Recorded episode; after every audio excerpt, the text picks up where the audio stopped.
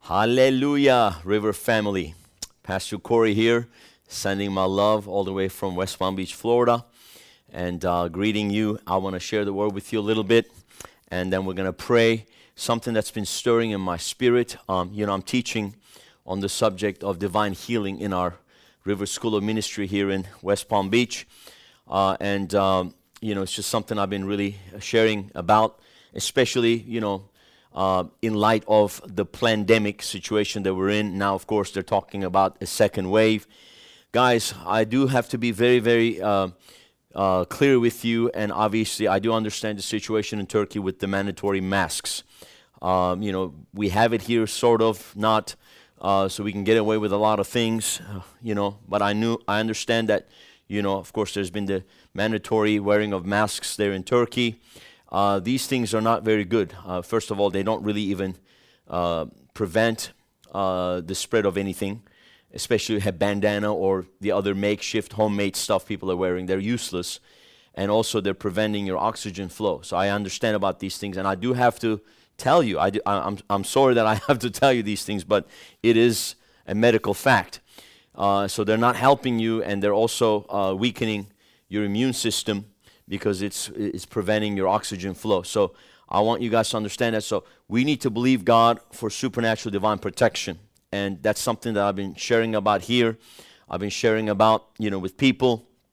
And of course, you know, with the times that we're living in, approaching the end of the age, the last message that I sent to you guys was about developing your immunity, building up your immunity in your spirit, soul, and body.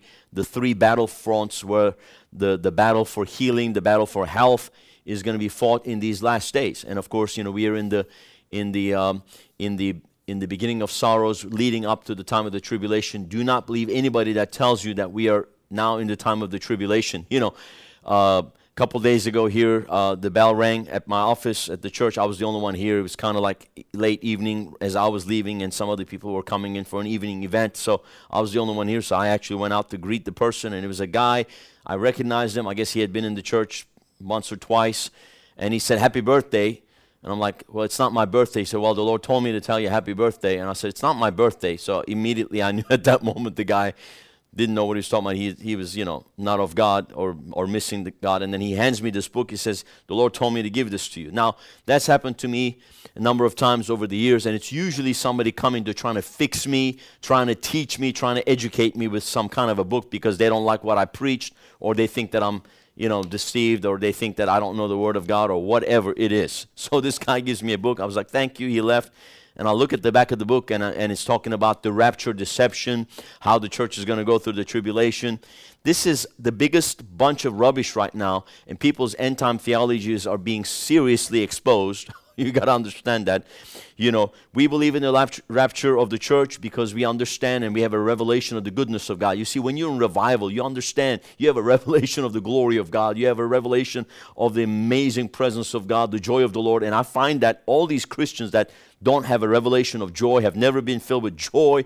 They don't understand the glory of God. You know, joy unspeakable and full of glory. They don't understand. They don't have a revelation of God's goodness and mercy. They don't understand these things, and they're legalistic. They're stuck in religion, and they're beating themselves up. They don't even have a revelation of the righteousness that they have in Christ. They think they're sinners.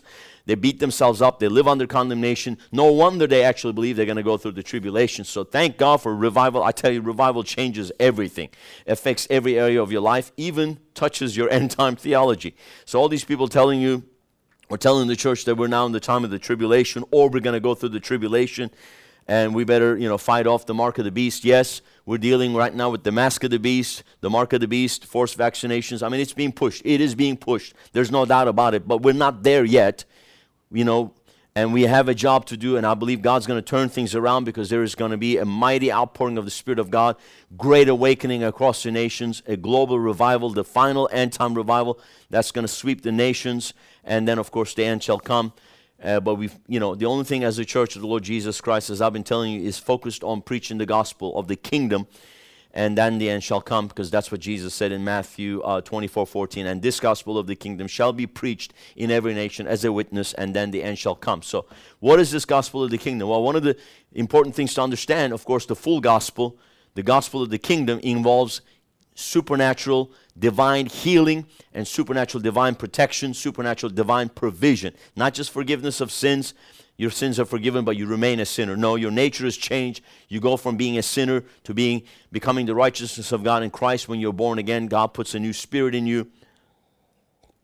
Your spirit is saved instantly, but your soul is where the ma- major battle is going to be because your mind, will, and emotions, and of course the physical attacks that we are dealing with, viruses and biological weapons. And this thing is a biological weapon. I mean, it was it was manufactured in a laboratory, and it was funded by the globalists, and it's a part of their plan to push their uh, totalitarian, authoritarian uh, agenda and, and the, the one world government of the Antichrist. That's what they're trying to push. But again, we're pushing back because we are the restraint. The church of the Lord uh, of Jesus Christ is the restraining force, and we're still here and we are preaching the gospel. We're still moving in power. And remember, Jesus said, These signs shall follow them who believe on my name, they will cast out devils. I mean, the number one sign of the believer's anointing is casting out devils or resisting the demonic attack, taking authority over demons in the name of Jesus Christ, the name which is above every name. So we are in that time. And, and unfortunately, much of the church does not know how to deal with demons or doesn't even acknowledge the presence of demons. You know, it's always mental illness or it's this or that or it's some kind of hormone imbalance. It's an emotional problem. No, we are dealing with demons or it's a virus. No, we are dealing with spirit of infirmity, spirit of witchcraft. We are dealing with the spirit of Jezebel. We are dealing with the spirit of Antichrist. We are dealing with many, many spiritual things. And for that reason, we're going to have to be very strong. And the church has got to get back to casting out devils, exercising power over devils, and doing deliverance ministry. And I, I just feel in my spirit in this service, there's going to be a lot of deliverance that's going to take place. Amen.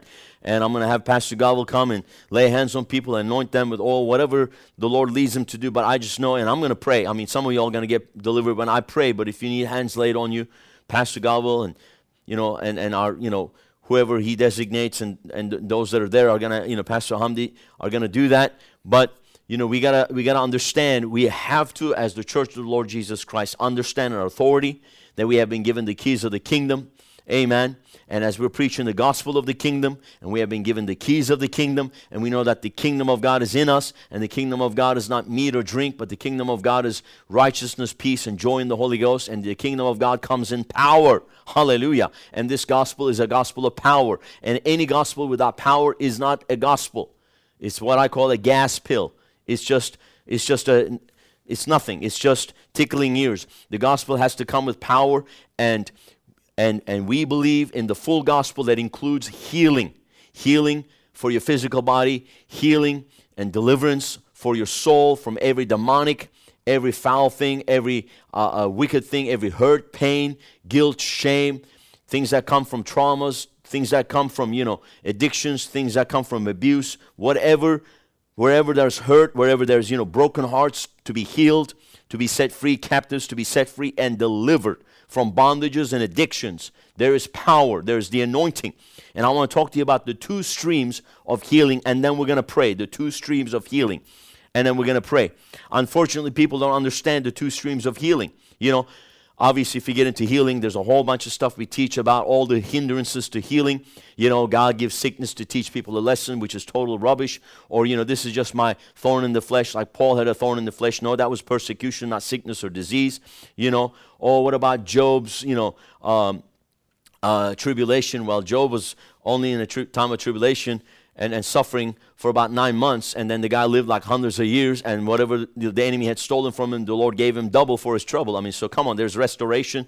And Job had to get a revelation of some things because he was listening to a bunch of people talking rubbish. And then at the end, he finally had to basically repent and come to a revelation of who God really is. And it was really his fear that opened the door. Bible, you know, Job says, you know, that which I have feared has come upon me. So it was fear that opened the door for the attack of the enemy. And that's why the enemy had had power and he and, and the enemy went satan went to god and said look you know i have access to his life. And, and god had no option but to give him access because the fear had opened the door to access in job's life. Job was afraid of losing the things that he had and then he ended up losing them and the enemy came and stole that from them. So that's a summarization of the book of job. And there's other things of course we can deal with. Is it the will of god? Yes it is the will of god to heal all Amen. And because, you know, it's, it's God's goodness, how God anointed uh, Jesus of Nazareth with the Holy Ghost and power, who went about doing good, healing all those oppressed of the devil, for God was with him. All right, Acts chapter 10, 38. So, what was the good he was doing? Healing. Healing who? Those that were oppressed of the devil. So, sickness, disease is an oppression of the devil, and for this reason was the Son of God made manifest that he might destroy the works of the devil. Right. But we have to understand the two streams of the anointing. We have to understand the two streams of the anointing. Amen. Um, and the two, uh, two streams of healing. Um, and it's very important that the first stream is the stream of prayer, which is really the prayer of faith. As it says in James chapter 5, you know, verse 14 Is any sick among you? Let him call for the elders of the church. Let them pray over him, anointing him with oil in the name of the Lord. You can see power and authority in the name of Jesus for healing. Amen. And and verse 15 says, And the prayer of faith shall save the sick, and the Lord shall raise him up, and if he committed any sins, they shall be forgiven him. Confess your faults to one another and pray for one another that you may be healed. The effectual, fervent prayer of a righteous man avails much. So, the prayer of faith shall save the sick. Anointing with oil you can see that's one stream is the anointing, the stream of anointing, and the other is the stream of prayer, especially the prayer of faith. Amen. And we find that in Mark chapter 5, the woman with the issue of blood, you know, she had this issue of blood of 12 years, and she came in behind the press in the crowd behind Jesus. And for she said, If I may touch but his clothes, I shall be made whole. So you can see that's the prayer of faith. That actually is prayer. The moment I touch the hem of his garment, I shall be made whole, I shall be healed. That is the prayer of faith because prayer of faith is very specific. Prayer of faith is a prayer of declaration, proclamation. Amen. Hallelujah. Calling those things which be not as though they were. And it is very specific. So you have to pray the prayer of faith and it's very specific. You can't pray general prayers. You can't just take a you know a rifle and just randomly shoot up in the air and hope to hit a duck.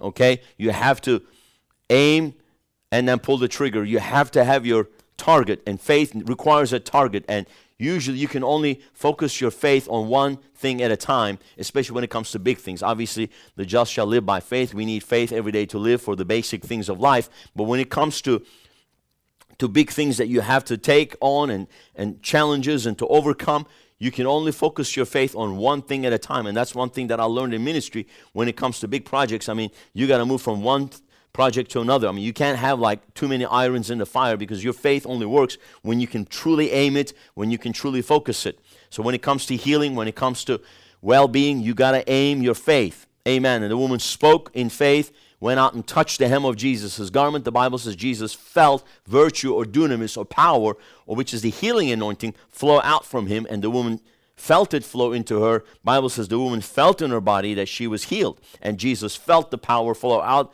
So he stopped and said, "Who touched my clothes?"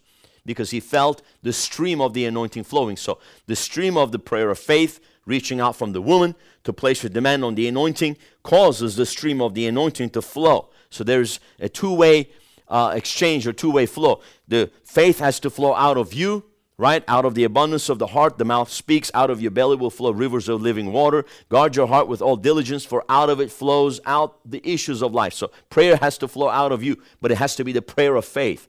And then the anointing is going to flow out from the Holy Ghost in the name of Jesus to touch you. So the stream of prayer releases the stream of the anointing. And so we have to stay in faith. We have to be speaking in faith. That's why there's such an attack. The, the end time spirit of fear has been released, especially upon Christians, upon the church, to weaken people's faith so that they get into fear and they speak out of fear, they act out of fear instead of speaking out of faith and acting out of faith. So the prayer of faith, the prayer of faith shall save the sick. And the word save is sozo, same word for being saved in Christ. You know, who serve, you know, whosoever shall confess Jesus as Lord and you know and believe in their heart that God raised him from the dead, they shall be saved, right? Saved, sozo. It doesn't just mean having your sins forgiven. It also means to be delivered, to be made whole, to, to find, uh, uh, to, to, to, to have well-being and peace in your life.